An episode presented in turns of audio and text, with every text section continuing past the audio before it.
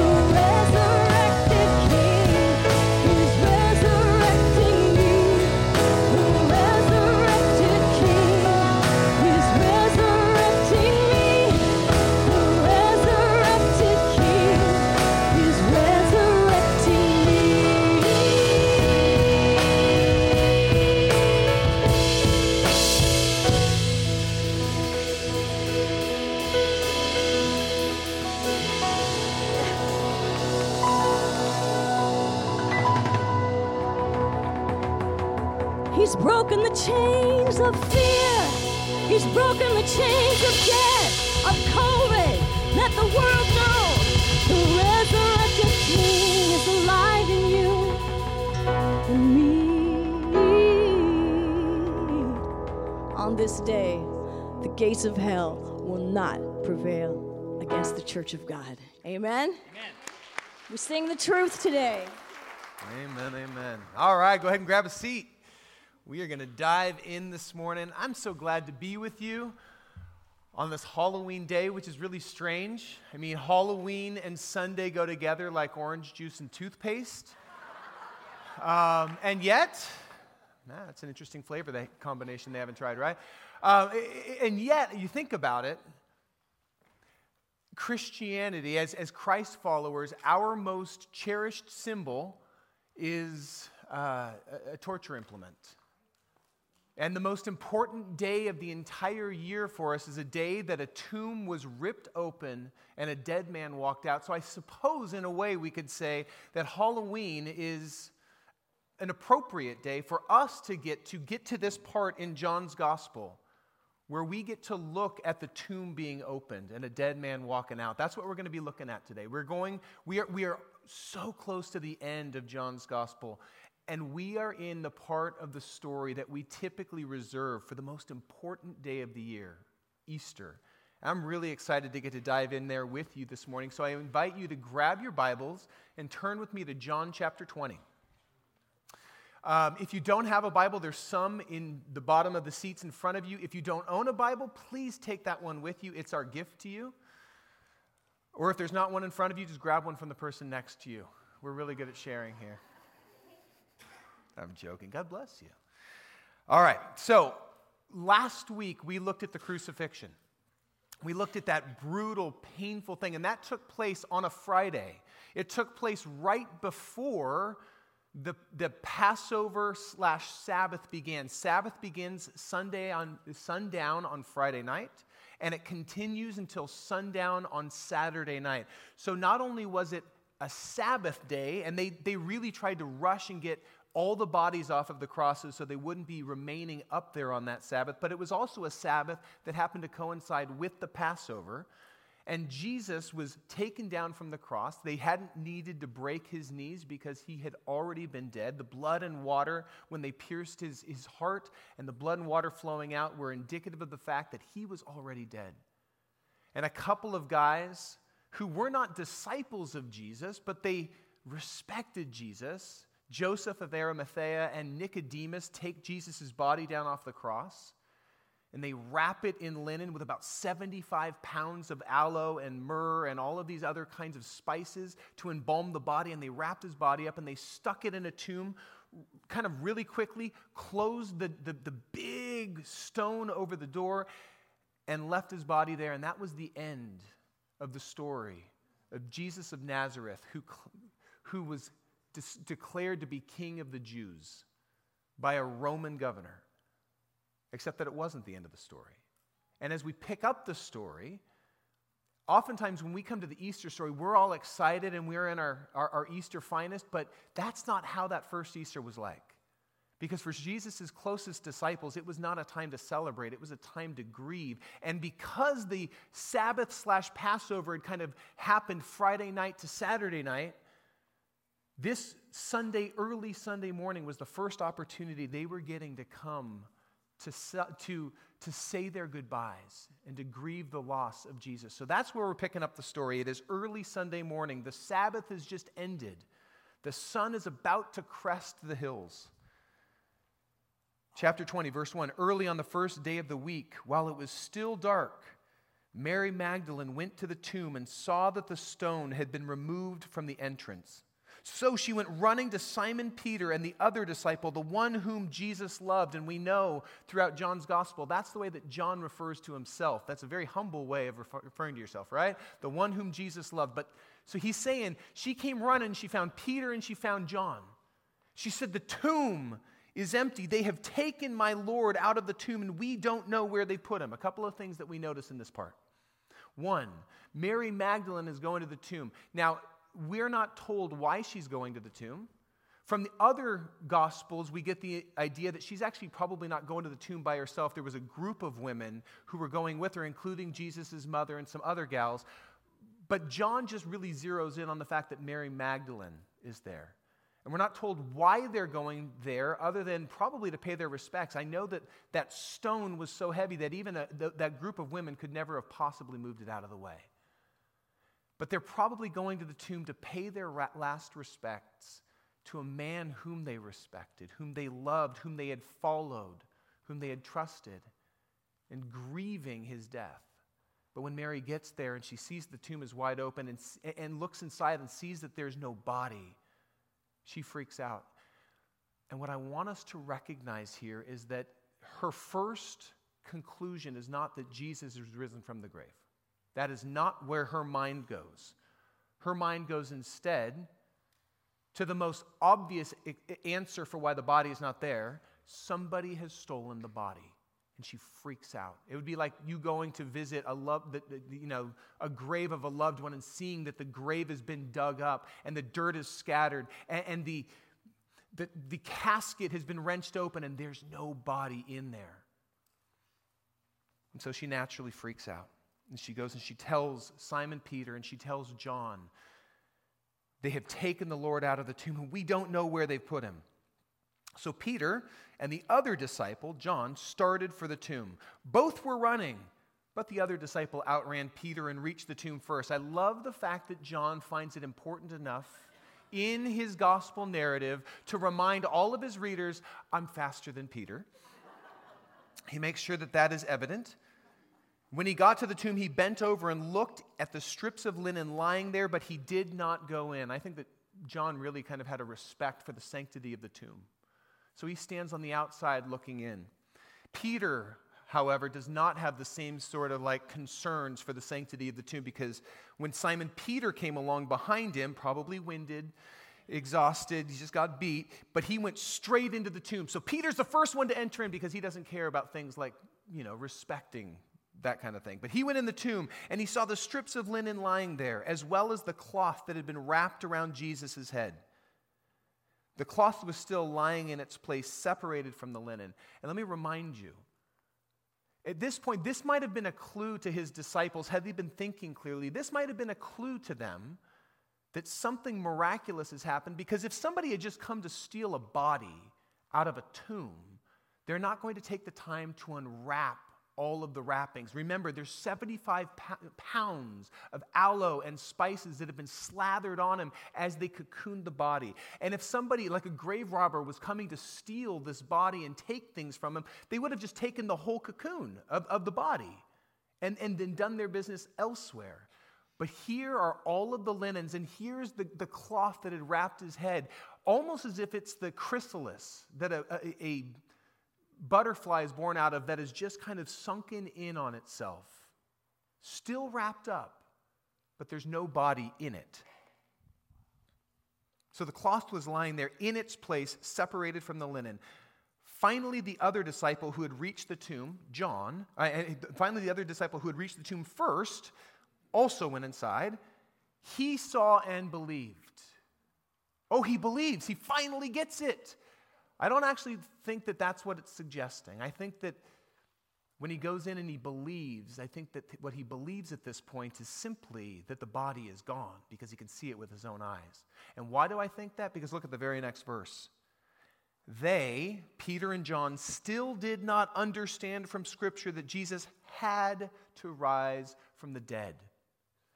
Jesus had told them Jesus had warned them, You will grieve while the rest of the world celebrates, but your grief will turn to joy. He's warned them. Now they see the empty tomb, and they still don't get it. So then the disciples went back to where they were staying. They headed back, probably not as quickly as they came.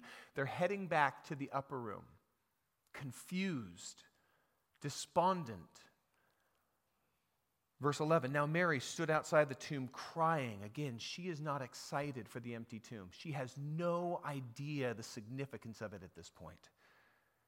And as she wept, she bent over to look into the tomb, and she saw two angels in white seated where Jesus' body had been, one at the head, the other at the foot. Now, those angels were probably the ones that rolled the stone away, but they have now revealed themselves to Mary. And they asked her, Woman, crying? They've taken my Lord away, she said, and I don't know where they've put him. Again, her first thought is someone stole the body. And at this, she turned around and she saw Jesus standing there, but she didn't realize that it was Jesus. Now, this, there could be a lot of ex- reasons for that. It could have been that she had tears in her eye, and so she wasn't able to see clearly. It could be because Jesus, in his resurrected body, doesn't look like he had looked doesn't look like somebody who just three days prior to this has been beaten within an inch of his life and then murdered on a cross. For whatever reason, Mary doesn't recognize that it's Jesus that she's looking at. Verse 15, and he asked her, Woman, why are you crying? What are you looking for? And, and I want us to remember that that term woman is not derogatory, like, woman, what are you doing? Like, that's not how it's. This is a normal way that a, a person, like, it would be like, ma'am, that's, that is similar to our modern day ma'am. So it's not disrespectful in that sense. Woman, why are you crying? What is it that you're looking for? Thinking that he was the gardener, she said, Sir, if you have carried him away, tell me where you've put him and I'll go get him. Like she doesn't, she's thinking, well, maybe the gardener opened the tomb up, took the body out because he wanted to sweep it out because it was so sudden and unexpected that somebody was going to put a body in there. Maybe that's what happened. And if you put him somewhere, I'll go get him. And Jesus said to her one word Mary, her name. But that one word in the tone of voice that he used to say it was enough to get her to, to, to blink the tears out of her eyes and turn around and look at Jesus. Really look at him for the first time. And when she does, she turned toward him and cried out in Aramaic, Rabboni, which means teacher. And no doubt she threw her arms around him in a vice grip, like, I, I lost you once, I'm never to let go of you again. Like as if she is going to single handedly hold on to Jesus and make sure he doesn't disappear again. And Jesus said to her, Don't hold on to me, for I have not yet ascended to the Father. Go instead to my brothers and tell them, I am ascending to my Father and to your Father, to my God and to your God. And the first time I read that, I go, dude, that is cold. Like it seems very impersonal. Hey, don't hold on to me. Like, come on, girl. These are new threads. Or whatever. Don't, don't, don't step on my sandals. But that's not at all the way that, that's not what he means here at all. Can, can you just envision Mary thinking Jesus is dead, thinking the body has been removed, thinking that somebody has stolen the body, despondent, and all of a sudden she sees Jesus, her rabbi, standing there in the flesh, alive, as a, more alive than she's ever seen him. And she, in her joy, grabs hold of him and wants to hold on to him. And I just see the smile on Jesus' face as she's just embracing him. And he goes, Hey, you don't have to squeeze so hard. You don't have to hold on to me because guess what? I haven't gone yet. But I, want, I have a job for you, Mary. I want you to go tell my brothers that I'm ascending to, the, to my Father and to your Father, to my God and to your God. This is not impersonal. This is as personal as you get. Mary, it's okay. You don't have to be afraid of me going away yet. I have a job for you. And, and one thing I want to point out that we could really easily miss, but I think is crucial in, in what Jesus says, is He says, Go instead. Instead of holding on to me, instead of like vice gripping me right now and not letting me go as if you're afraid I'm going to leave you, I want you to go and I want you to tell my brother something. This is the first time in all of John's gospel where Jesus refers to his disciples as his brothers. Prior to this, he's referred to them as sheep in his flock, and he, he being the shepherd. He's referred to them as servants. He's referred to them as friends. But now, on this side of the cross, something has fundamentally changed in their relationship with the Father and with him now because Jesus has done it, because he has paid the, the, the, price in full, because he has dealt with our sin once and for all, because it's finished, now they are no longer separated from the Father. Their identity is fundamentally changed. And because of their faith in Jesus, God is now their Father, and that makes Jesus their spiritual brother. This is significant not only for them, but it's significant for us because it reminds us that our standing with the Father is not because of something we do. It's not because we can articulate the gospel clearly. It's not because we have to go to school or go to church a certain amount of years and a certain amount of times a month in order to kind of be made a child of God or to become worthy. Our identity as sons and daughters of God is directly tied to the cross and Jesus' resurrection from it. Our identity has changed. Their identity has changed between Friday and Sunday. the only thing that's changed between that time is that Jesus died and was resurrected. So don't hold on to me, Mary. I haven't yet ascended to the Father. Go instead to my brothers and tell them I'm ascending to my Father and to your Father to my God and to your God. I see Mary kind of just slowly and, and you know, kind of peeling her fingers back from the vice grip that she has on Jesus. And then she, she gets up. She has a job to do. And so she, so she heads to where the disciples are with the news I have seen the Lord. And then she told them all the things that he had said to her, everything that she had seen. God bless you. Even at this point, though, even with Mary telling the disciples, the body's not gone, Jesus is alive, and I've seen him with my own eyes. We know from the other gospels that the disciples don't automatically go, Yay, Jesus is alive, and believe. They don't. In fact, in Luke's gospel, it is the most kind of honest about their response. As Mary and the other gals are sharing the fact that they have seen Jesus in the flesh, we read in Luke's gospel that her words seem to them like nonsense. That's how dead their hope is.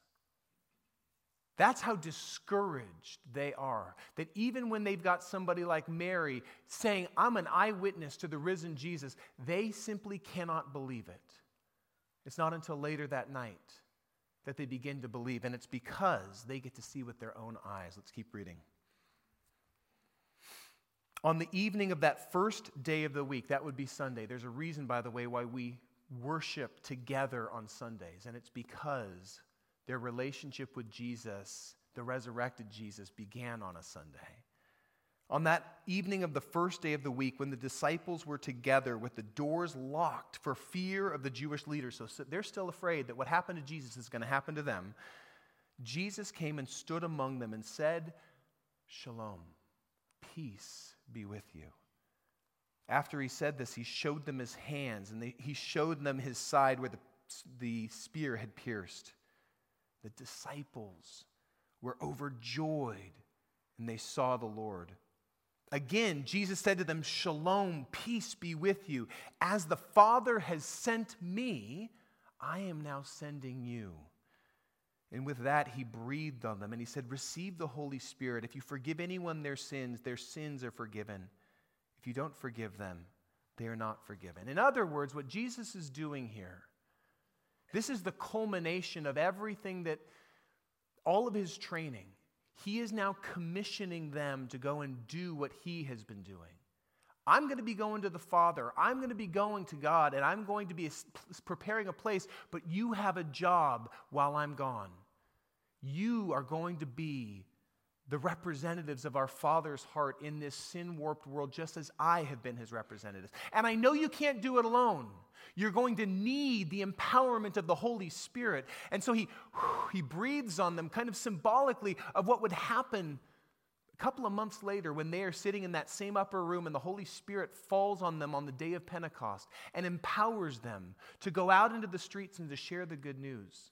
And we see what happens in Acts chapter 2 with the beginning of the church. This is just the first fruits of that, that he is beginning to prepare them and to equip them to go and do what he's called them to do. And guys, this is the same marching orders that we have been given, that we would be the ambassadors of hope to a world that desperately needs hope. So that's the Easter story, and it's not all of it. We're going to look at the last part of it next week. But that's as far as we're going to get this morning because there's one thing that stands out to me more than anything as I read through this Easter story and through all the other three Easter stories in all four of the Gospels. And it's this thing. Even though the disciples heard that Jesus was alive, they didn't believe it until they could see it with their own eyes. Even though they heard that the grave was empty and that Jesus was walking around, they still did not believe it. It was just too good to be true. And it, was, it, seemed like nonsense to them because dead people stay dead, right? I mean, that's how it's always been. They expected that's how it's always going to be. And even when it comes to Jesus, even with all of his forewarnings, it still seemed utterly ridiculous to them. And yet, that question of is Jesus alive is utterly central to the entire faith journey for each and every one of us. At some point in our journey, we must grapple with that question Did Jesus actually rise from the dead? I'm sure that many of you have a lot of questions about your faith, a lot of things that you would love answered. How, how exactly does the Holy Spirit kind of breathe scripture so that it's, it's, it's penned by people? And um, Genesis chapter 1 and 2, you know, is, is, it six literal days or is it six epochs, you know, that they call days? Like, there's so many questions that we have, so many areas of disagreement that believers have with one another. But at the end of the day, put all of those questions aside. Our entire faith hinges upon one question and one question only Did Jesus actually rise from the dead? Because if the answer is he did not, then everything else falls apart. Don't take my word for it, take Paul's word for it, okay? 1 Corinthians chapter 15, verse 14, the apostle Paul says this, "If Christ has not been raised, our preaching is useless and so is your faith." That's a little harsh. But in case you didn't get it the first time, he says it just a few verses later. He says, If Christ has not been raised, next verse. If Christ has not been raised, your faith is futile. You are still in your sins. He goes on to suggest that if Jesus did all of these miraculous things, he, he walked on water and he turned water into wine and he healed sick people and he gave sight to the blind and he did all of those things. But if he wasn't raised from the dead, then all of those other things are, are just secondary and they don't prove a thing. In fact, he goes on to suggest that if Jesus hasn't been raised from the dead, then we should probably take the advice of the Epicurean philosophers of the day that suggested that people should just eat, drink, and be merry. Why? Because tomorrow we die. This life is, if this life is all you get and we have no hope that Jesus raised from the dead, then make the most of this life. YOLO, man. You only live once.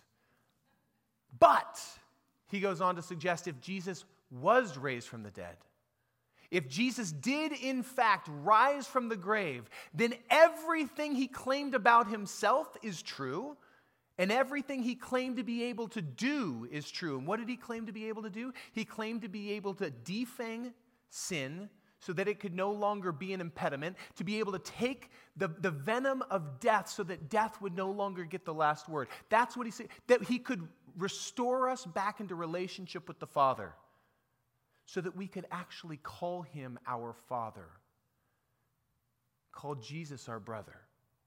And not only that, not only just restore our identity as the sons and daughters of God, but restore our purpose that we would be able to become his ambassadors. So, do you see why the question of did Jesus rise from the dead is an important question for us to grapple with?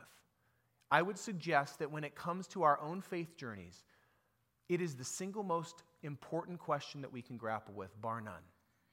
And that's what I want to do this morning. I want to grapple with that question Did Jesus actually rise from the dead? So let me ask you would you say that Jesus rose from the dead? Before you say yes, hold on a second. I'm sorry, I wasn't quite finished. Can you base it upon anything beyond simply blind faith? Are you simply saying yes because you've been taught to say yes, or is there something undergirding your confidence that Jesus actually rose from the dead? Because I will tell you that for the disciples, simply hearing Jesus rose was not enough for them. They needed proof. And thankfully, when it comes to this most central question of our faith, we do not have to take it simply on blind faith. Yes, at the end of the day, we are going to have to make a, a, decision on whether or not we believe, but there is a mountain of evidence that undergirds our faith claim that, yes, in fact, Jesus rose from the grave. And this morning, I'm not going to try to exhaustively look at all of it because we would be here for weeks. And you guys want to go get candy, at least a few of you do. And some of you have candy that if you don't pass it out tonight, you'll end up eating it. So let's make sure that we don't stay here all day. So here's, we're going to look at four primary pieces of evidence. These are, these are pieces of evidence that, for me, are compelling. Evidence number one is the embarrassing details that are part of the gospel stories. What do I mean by embarrassing details? Well, for instance, we need to remember that when this took place, they were in a Middle Eastern culture that was incredibly patriarchal. It was a culture in which women were treated as second class citizens, a culture in which a woman's testimony, even if a woman claimed to see a murder, she, her claim was not permissible as evidence in a court of law. That's how women were treated. And yet, in a culture like that, the very first eyewitness to the resurrected Jesus is a woman. And the very first person commissioned to go share the good news is a woman. Or take the fact that as, as John is articulating the gospel story that he was an eyewitness to, he has to point out the fact that he's faster than Peter and that he beat him in a race. He has to point out that he didn't go in the tomb, but Peter just barged right in, brute that he is. Or they ha- he, he includes, not only he, but all four of the gospel writers articulate the fact that even when the grave was empty, the disciples still didn't get it. That even when they heard the message that Jesus was raised from the dead and that eyewitnesses see it, those words seemed like nonsense. Now, why is that important? Wouldn't that, wouldn't that actually undermine the strength of the gospel? And in fact, the answer is no, because when historians try to go back and discern is this just myth? Or is this something that happened, actually happened? One of the things they look for is embarrassing details or details that would actually hinder the, the people who are listening from believing it. And when those details are there, such as if you are making up the story of Jesus resurrected to try to prove to people that Jesus actually did raise from the dead, you would not make up the fact that the first eyewitnesses were women. Not in that culture, you wouldn't. And you wouldn't add in details that were embarrassing to you. Things like the fact that you, even when you saw it with your own eyes that the tomb was empty, and even after Jesus had warned you it was going to happen, you still didn't get it. You're not going to include those details, but they did. And that kind of evidence lends credibility to historians that those articulations of what happened actually happened that way. But thankfully, that is not all the evidence that we have. That's just the first, and I would suggest perhaps the, some of the weakest evidence we're going to look at this morning. The second piece of evidence that we can look at is the extra biblical accounts that there are things, there's evidence that is outside of the Bible that actually supports the fact that the tomb was empty. Now, remember, what city was Jesus crucified in? Jerusalem, right? And where did the disciples first begin to share the good news that Jesus was raised from the dead? In Jerusalem not more than two months after the fact.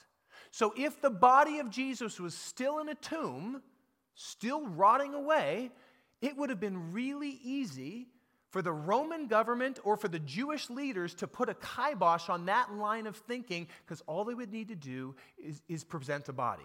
Would you agree? In fact, there's, there's a theologian, Paul Althaus, who, do I have this up there? Can we, can we throw his? He says this this is from a, a, theologian named Paul Althaus. He said, The resurrection could not have been maintained in Jerusalem for a single day, for a single hour, if the emptiness of the tomb had not been established as a fact for all concerned. In other words, if the tomb wasn't really empty, then it would have been really, really, really, really easy for anybody who wanted to, to prove that this was fake news to simply produce a body. And in fact, we read in, in other gospels, such as in Matthew's gospel, that the Jews admitted that the body was gone because they, like, they were pointing the finger at Jesus' disciples, saying, They stole the body. So they themselves were admitting that the body was gone because they're casting blame. Or you've got a, a Jewish historian, a guy named Josephus, who writes about the fact that the body was gone, that the tomb was empty. And this is what historians call positive evidence from a hostile source. In other words, for instance, if both of my sons are accusing the other of doing something wrong, and one son goes, Well, I was in that room, and the other brother goes, Well, that's true, he was in that room, but then I can have I, I can take it to the bank that he was in fact in that room because he does not want to admit that perhaps there's something that supports his argument. Or you could do the same thing with politicians, right? Anytime a politician agrees that their competition is being truthful, you can pretty much take that to the bank. And in the same way, we have a bunch of hostile sources admitting, yes, in fact, the body is gone. So we can be pretty darn confident that the body was not in the tomb. But of course, this does not answer the question of what happened to the body. Because maybe the body was stolen. Maybe, maybe this was just all made up, right? And so, in order to ask the question of what happened to the body, we need to go to the third piece of evidence, and that is eyewitness accounts. There were not just a couple eyewitnesses to the resurrected Jesus, but a whole slew of them. If you will, turn with me to 1 Corinthians chapter 15. I'm also going to throw this up on the screen, but sometimes it's just nice to read it out of God's word directly. So if you want to go to the right to 1 Corinthians It's right before Second Corinthians. It's right after Romans. That's kind of where it's hidden. And we're going to go to 1 Corinthians chapter 15. This is where Paul begins to explore this question of did in chapter 15 is a whole long exploration of the apostle Paul grappling with the question did Jesus actually rise from the dead and what is the significance of it? And here's what he writes For what I received, I passed on to you of, as of first importance that Christ died for our sins according to the scriptures, that he was buried, that he was raised on the third day according to those scriptures, and that he appeared. First to Peter, although some of your Bibles use the word Cephas, which was his, his name non, you know, before Jesus changed it, and then to the 12 disciples. And after that, he appeared to more than 500 of the brothers and sisters at the same time, most of whom are still living, though some have fallen asleep. And that's a euphemism for they've died. Then he appeared to James, Jesus' half brother. He was the son of Mary and Joseph rather than the son of God and Mary. Then he appeared to James and then to all of the apostles. And last of all, he appeared to me also as one abnormally born. Again, he, he's pointing to himself and saying, hey, listen, he revealed himself in a, in a very different manner than he revealed to the rest of them. I got to see the resurrected Jesus when I was headed to Damascus. If you were making this up, as some people who would point to the, the empty grave and say, you know what, this is all a farce. This is really just something that was concocted by his disciples in order to perpetuate this mystique, this myth about Jesus, then you would, wa- if you were making this up and it was a lie, then you would want to keep the circle of insiders who know the truth as small as possible, wouldn't you? Wouldn't you? Yes. Oh, good. I'm glad that you guys are still awake. and yet, what we hear is that you've got over 500 eyewitnesses and most of those eyewitnesses are still alive. In other words, what Peter is suggesting, I'm sorry, what Paul is suggesting in this is if you don't believe me, don't take my word for it. Go ask any one of them. Go ask Peter. Go ask James. Go ask any one of those 500 eyewitnesses that saw him because most of them are still alive. If you were making this up and you knew it was a lie, you would just say, I'm going to wait till most of them die and then I'm going to try to float that because then nobody can check my sources. But he's inviting us to check his sources. Just go ask him, he says. But wait a minute, Eric. All those 500 plus people that supposedly saw him, they were all his disciples. They all had, they all had a reason to lie, a reason to make it up. Oh, really? All of them were his disciples. What about Saul of Tarsus? Would anybody have called Saul of Tarsus a disciple of Jesus, Saul of Tarsus made it a point to stamp out the gospel. When we read in the book of Acts, the growth of the early church and people sharing their testimony and people giving their faith.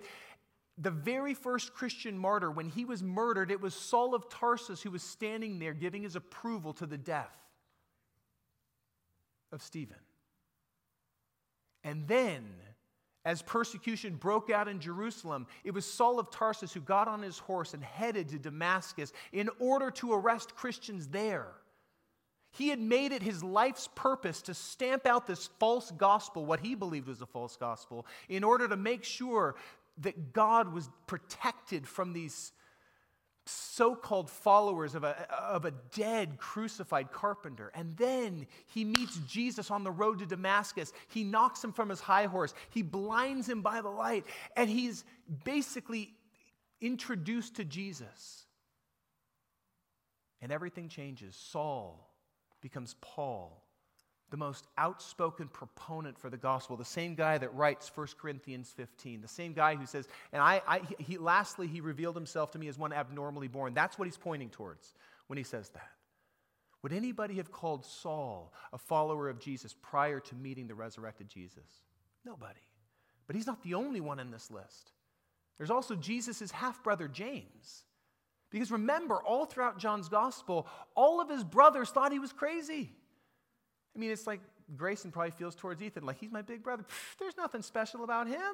right? It's, it's brotherly competition. In fact, we read that Jesus' brothers at one point show up with their mom to try to take him home because there's crowds are coming to see Jesus, and they come to take him home and put him to bed because they think he's just sick in the head. And it's not until after James. Oh, uh, uh, remember as well, James was nowhere to be seen at the cross. He wasn't a supporter or a follower of Jesus at any point before the cross. It was only after he sees his brother resurrected from the dead, sees him with his own eyes, that he places his faith in Jesus as his Lord. And it's James who goes on to be one of the leaders of the early church there in Jerusalem. Guy, he became known as Old Camel Knees because of the amount of time he spent on his knees in prayer. You want to see how he feels about his big brother Jesus? Just read the letter that he wrote, the letter of James in your Bible. He declares Jesus to be Lord. Neither he nor Paul were, would ever have been called followers of Jesus until after they met the resurrected Jesus. And once they met the resurrected Jesus, everything changed. And this brings me to my fourth, and what I would suggest to you is the most powerful piece of evidence that we're going to look at this morning for the fact that the tomb was not only empty, but that Jesus actually rose from the dead. And that is the radically transformed lives of the men and women who saw him. What were the disciples doing after Jesus' crucifixion? Where'd they go? They were hiding. They were hiding out for fear that what had befallen their rabbi would happen to them, right? And they've already shown themselves to be a flighty, fearful group of people. When, when the mob comes to arrest Jesus, they bolt. When a little servant girl asks Peter, Excuse me, sir, but weren't you one of his followers? I'm sure she probably didn't, whatever. She totally sounded like that. What is his response? I don't even know the man, right? So there's this sense of they're fearful people who will do anything to kind of preserve their life. They don't want to get embroiled in something that'll get them in trouble. They're even trying to tell Jesus, you shouldn't go to Jerusalem because the people don't like you there right now, Jesus. And yet, in the midst of all of this, once they see the resurrected Jesus, once the Holy Spirit falls upon them, they cannot help but tell people about it. In fact, they go from hiding out in the upper room to coursing out into the streets of Jerusalem during the Pentecost feast, which is 50 days after Passover. And it is the, the streets are clogged with people from all over the known world who have come to celebrate Pentecost and they begin to share the gospel in languages that the people can understand. And the church begins to grow. And for a time, it's exciting, and it doesn't seem to cost the disciples all that much, except for their stuff, because they're selling things to help support one another, and they're loving one another, and they're gathering every day in the courts. They're doing life together. But then all of a sudden, persecution breaks out. Do you remember this? I mean, it began with Stephen, that first Christian martyr who refuses to back down on the fact that Jesus is Lord, that he's seen him with his own eyes.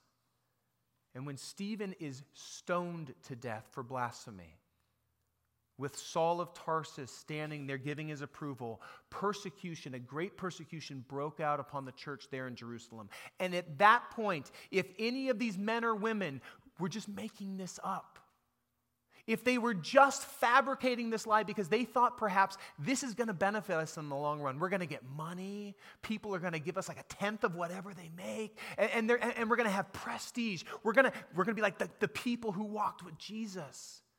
People are going to ask us to come and do TED Talks. if that's what they thought, well, then in that moment, they were disabused of that belief. Because when persecution broke out, it began to become very costly to be a follower of Jesus. They were, they were isolated, thrown out of the synagogue. They were mocked and persecuted. They were beaten. They were stoned. In many cases, many of them lost their lives. And yet, all throughout that, they were unwilling to recant of their declaration that Jesus is alive, so therefore Jesus is Lord. And even when they have to leave their home there in Jerusalem and they're forced out of the city and out into the, the wider region of Judea, it would be like Orange County, and then into the, the untouchables out in Samaria, and then ultimately to the ends of the earth. Wherever they go, they will not shut up about their faith in Jesus because they've seen him with their own eyes, even though it cost them their life and it cost them dearly. Of Jesus' 12 disciples, only one of them died of natural causes. That's John, the one who wrote this gospel, but even he didn't have an easy time of it. He was beaten, he was, he was, they tried to boil him to death, and ultimately he was arrested and he was sent to a penal colony. It'd be like if, in our day, it would be like if we said, hey, let's make Catalina Island. Uh, uh we, we don't have to do that. Send him to Alcatraz, right? Put him out there. We don't want him. He's going to jail. Let's put him out there. He was persecuted for his faith because he wouldn't shut up about the fact that he believed that Jesus had risen from the dead. And he wasn't the only one. So many of them lost their lives because of their faith in Jesus. Remember Peter, the one who denied Jesus three times because he was afraid that he might get caught and identified as a follower of Jesus? Not only was he crucified, but when Nero said, if you don't shut up about this Jesus, I'm going to kill you, he goes, do your worst, Nero. And in fact, I don't deserve to be killed the same way that my Lord was, so would you please cru- crucify me upside down? You want to tell me that these men and women were perpetuating a lie because they thought it would benefit them? It didn't benefit them, it cost them everything. I don't know about you. I know a lot of people lie about a lot of things, but I don't know anybody who is willing to die for something that they know to be a lie. And yet, countless of them gave their lives because they were convinced that Jesus actually rose from the dead because they saw him with their own eyes. And so, therefore, they believed that he was Lord. And that, to me, is the strongest piece of evidence for the fact that the tomb was not only empty, but that Jesus had risen from the dead. Which then leads us to this question So what? It's always a question we need to ask. Whenever we read Scripture, so what? How now shall we live in light of that fact? Because the truth of the matter is, as I share these things with you, you might simply write them off as coincidental. Lots of people do. And they go on living as if Jesus is nothing more than a, a piece of history or, uh, you know, a, a, somebody who is mythologized. And they continue to be the captains of their own ship. But if we truly do believe that he is who he said he was and that he did what he said he was going to do, that he did in fact raise, rise from the dead, then how now shall we live? And thankfully, we don't have to just pull an answer out of thin air. Thankfully, Paul speaks to that in, in 1 Corinthians 15. So, last couple of verses we're going to look at, and then we're going to wrap this whole thing up. Right at the very end of Acts 15, Paul begins to explore this idea, not there just yet. Paul begins to explore this idea of if Jesus rose from the dead, then we too will rise from the dead. And our bodies, which right now are suffer decay, break down, cancers, pestilence and all those kind of things, and death. All of those things will be overcome because of what Jesus has done. If Jesus truly did rise from the dead, then we have that to look forward to as well. And he ends his thought here with verse in verse 55. He says, "Death, where is your victory? And where, O death, is your sting?" The sting of death is sin, and the power of sin is the law. But thanks be to God, for he gives us victory through our Lord Jesus Christ. In other words, death used to reign, but it no longer reigns. Jesus is on the throne. He has defanged and dethroned death. And now he concludes with these thoughts Therefore, my dear brothers and sisters, stand firm. Let nothing move you. Always give yourselves fully to the work of the Lord because you know that you labor in the Lord is not in vain. Let me paraphrase what Paul is suggesting Guys, I know that life in this sin warped world is hard. I know it's painful. I know it's discouraging. I know it's hard when you look around and it seems like things that are evil are winning. And it seems like all of your best laid plans keep coming back for nothing. It, like you, you, you try to build your world and order your life, and it just keeps falling down around your feet. You work so hard to provide,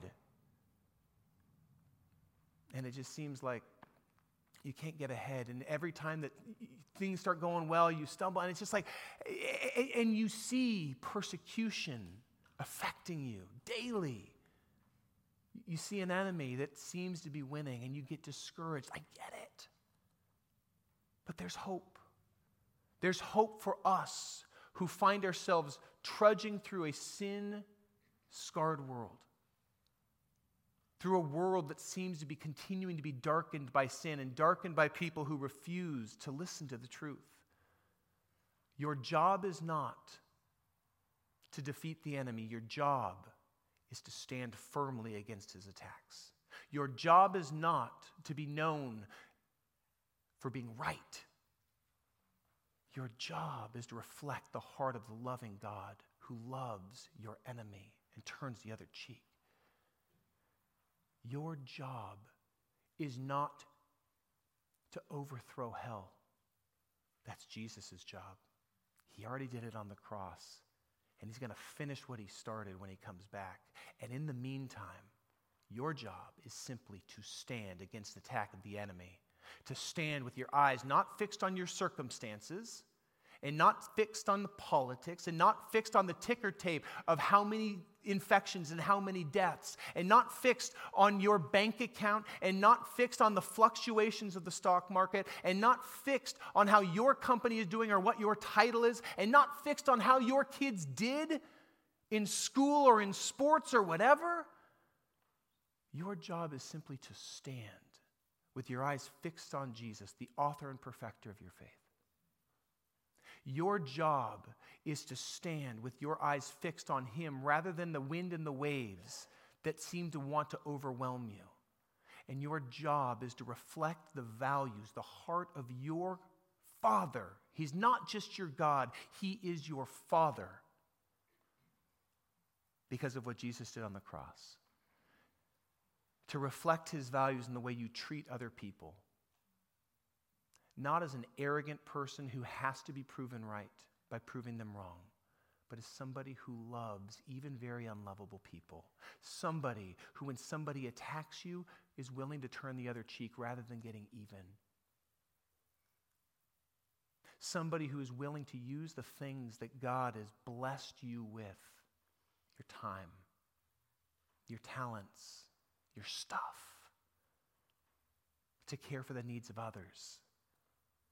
You have a voice, to use that voice to speak up for those who don't have a voice. You have strength? Great. To use your strength to help people whose strength is waning. You found hope in Jesus? Awesome. Me too. It's to come alongside others who have lost their hope and allow them to lean on you and to love them, to love them right where they're at, and not browbeat them because they don't they're not where you're at and they don't see things the way you do, but simply come alongside of them and love them, reflect the heart of God. That is what we are called to do to give people a reason to run to Jesus, not run from him. And we get to do that on a day like Halloween arguably the darkest day of the entire year. A day when people are tempted to, to dress. I mean, I, I, walked into one of those costume shops and literally my soul was like, get out! Ah! It's, it, it's, it's hard when you have a sensitivity to the spirit. To, it's a dark night. We are the church. This building is not the church. Otherwise, we would make sure that this church was open and we were out in the parking lot inviting people. But you're the church. And God has supernaturally planted you in spheres of influence. He's planted you on your street, He's put you in relationships with other people. And tonight, perhaps prayerfully go, God, how would you have me be a light in my sphere of influence? Because there's people who are hurting. I have a very close friend. I have a, I have a person that I've done a lot of life with that I just found out yesterday took his life this week. There's a lot of people that are like him that have lost hope. We get, we get to be the kind of people that until Jesus returns, we get to say, Here I am, Christ, Jesus. You're my Lord. Everything I have, it's a gift from you, and I invite you to use it as you see fit. Show me how to love the people that you've put in my life.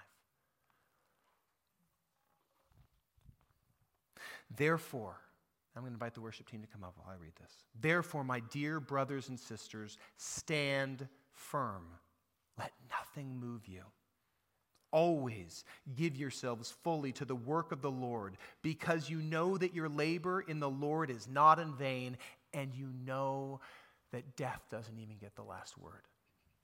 Jesus, I thank you so much for giving your life for us, for suffering in our place, for taking our sins upon yourself on the cross. I thank you that you've done it. You've paid it in full, and it's finished. I thank you that because of what you did on the cross, we are sons and daughters of God. We become your brothers and your sisters in faith. And we choose to follow you. We choose to keep our eyes on you. We choose to reflect your heart into this world because Lord knows we need it right now. This, our neighbors need it. There are people all around us who are losing hope. So, would you fill us with hope and then send us out to be light in the darkness? Help yourself to our lives, Jesus. Glorify yourself in and through us. Give us the strength, Holy Spirit, to stand firm Jesus, in your holy name. Amen. Let's worship together.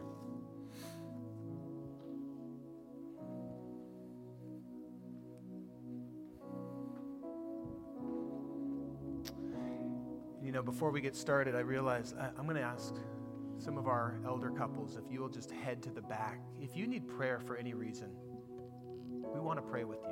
Jeff's back there. I'm going to be back there with Kathy. A couple other couples will be back there. We just want to pray with you if you're carrying something that feels too heavy for you. We want to help shoulder that burden with you. Let's worship together.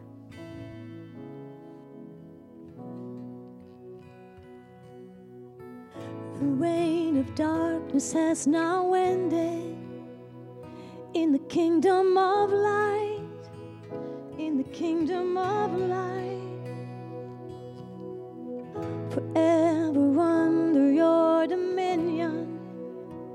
You're the king of my life. You're the king of my life.